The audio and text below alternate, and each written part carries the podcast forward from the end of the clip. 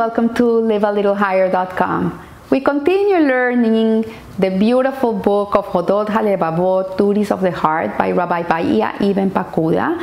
And we are in chapter 5, in the gate of the wholehearted devotion of all acts. And, um, and here we learn that as more you grow spiritually, the more you grow spiritually, your Yetzer Hara will grow with you too.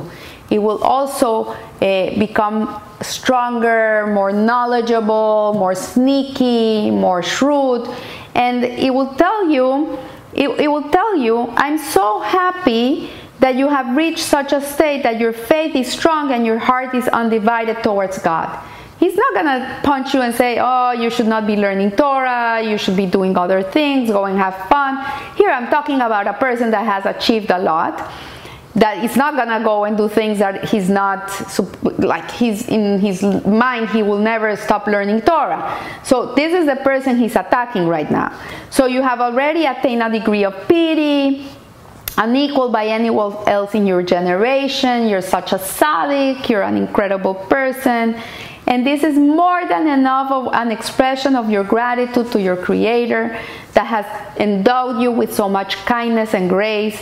And you should also conduct yourself so as to fulfill some of your obligations to your human uh, be to other human beings. For as you know, they can further your interest or bring you or bring you harm. And as you have found out, if they are pleased with you, you will have honor. But if they are angry with you, you are headed for oblivion. So, what is he saying here? Like, hello, be careful what you say to other people. Uh, you have to always be making other people happy. You have to be charming to other people. You should therefore try to do what will please them. You have to make people happy. You have to please them so as to win their favor. And as our masters of blessed memory said, anyone in whom the spirit of his fellow creatures takes pleasure, the spirit of the omnipresent takes pleasure. So this Yetzer Hara, he knows a lot of Torah. He has all good points. He's telling this person, like, you have to make people's life happy. If you make other people's lives happy, then, the, then Hashem is gonna be happy. So Rabbi Pakuda says, answer your Yetzer Hara this way.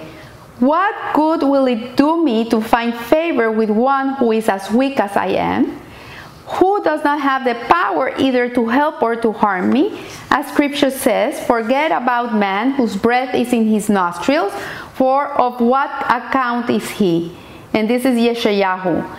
And even if such a debt did exist, how could I satisfy all my contemporaries when I cannot satisfy the members of my household, much less other people? So, this is the way you have to answer. Like, hello, if I cannot even make myself happy, how do you expect me to go and be pleasing to other people? Mm-hmm. And as to what you quoted from the sayings of our masters in Pirkei Avot of blessed memory, it does not imply an obligation to attempt to please all people Rather, its meaning is like what one of the wise men said to his son his will My son, it is impossible for you to win the favor of all people. You know, there's people who are people's pleasers, and their, their life is, goes around trying to make other people happy. And they're miserable because it's so hard to make other people happy. Like, if your life is centered on, on the happiness of other people, you're doomed because you will never be able to achieve this. Obviously, you have to be kind, you have to be thoughtful, you have to be respectful, you have to be careful not to say things to other people that will harm them, that will make them feel bad. But you know what?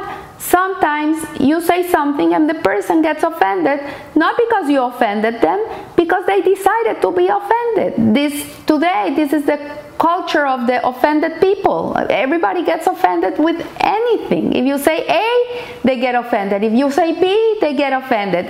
This is a, a mechanism of this age, of these people of today, that they use this, this mechanism of, of, of being offended to manipulate you into falling into what they need. So the, the, the, the, the wise man is telling here his son, he's saying, My son, it is impossible for you to win the favor of all people. Try rather to win God's favor, and He will make you pleasing to people, as it is written When God is pleased with a man's ways, He makes even his enemies to be at peace with him. So don't be worried about people, be worried about Hashem. Be worried about what makes Hashem happy, what makes Him feel. Uh, proud of you, not trying to find favor in the eyes of everybody around you because you know what? It's not going to happen. I, there's people in my life that it doesn't matter how much I do for them, they're never going to be pleased. Nothing is enough. So the, the, the, Pakuda, Rabbi Pakuda here continues saying, Moreover, if someone is, admi- is admired and praised by all people, young and old, and his deeds are pleasing to them, this is proof that God made he be exalted, has sown love for him in people's hearts, and given him the good name that is on their tongues. So what you see is that when you're beloved by other people, that you have a good name and people love you in general, this means that Hashem has given grace to, the, to, to you. That, that when they see you, they put, He puts grace in their eyes towards you. It's not because of you, it's because of, of your, your, your worry about pleasing Hashem. It's not about who, that you're such a great person, it's because you take care of pleasing God. So if you're pleasing God, then you'll please, other people will be, will be pleased by you. And so he says here, it is something that the Creator does not do for those who hate him. It is clear and powerful proof that God is pleased with this person.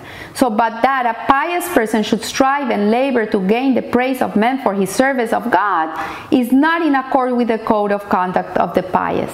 Beware, therefore, of this and other such attempts of the evil inclination to entice you, for it seeks to lead you along on this road until it has brought you down into the trap of hypocrisy.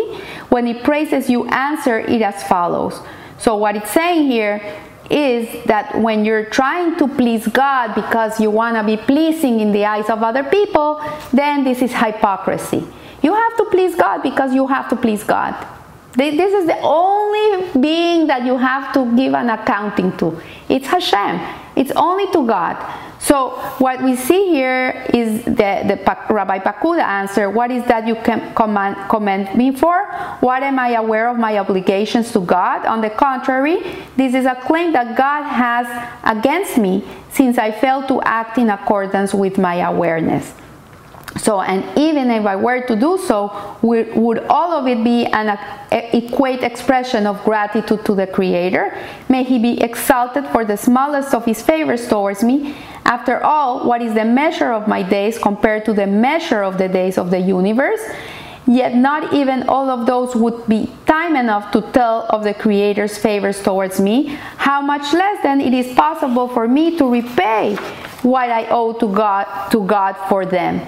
So we have to be very aware of all the kindness that Hashem gives us every day. You know, I've said it in other classes of, of Chovot HaLevavot. There's another chapter that explains that Hashem does so much kindness to us, that there's some, even kindness that He does anonymously, that you don't even see the kindness. You don't even realize He did this kindness for you. Uh, you don't see it like for example, if, if you call an office to ask for an appointment with the doctor and, uh, and, the, and, the, and the nurse is, is giving you a hard time and then there's someone there that is listening to the nurse and then this person goes and tells the nurse, no, he really needs the appointment, maybe try to put him in this, in this spot here or whatever.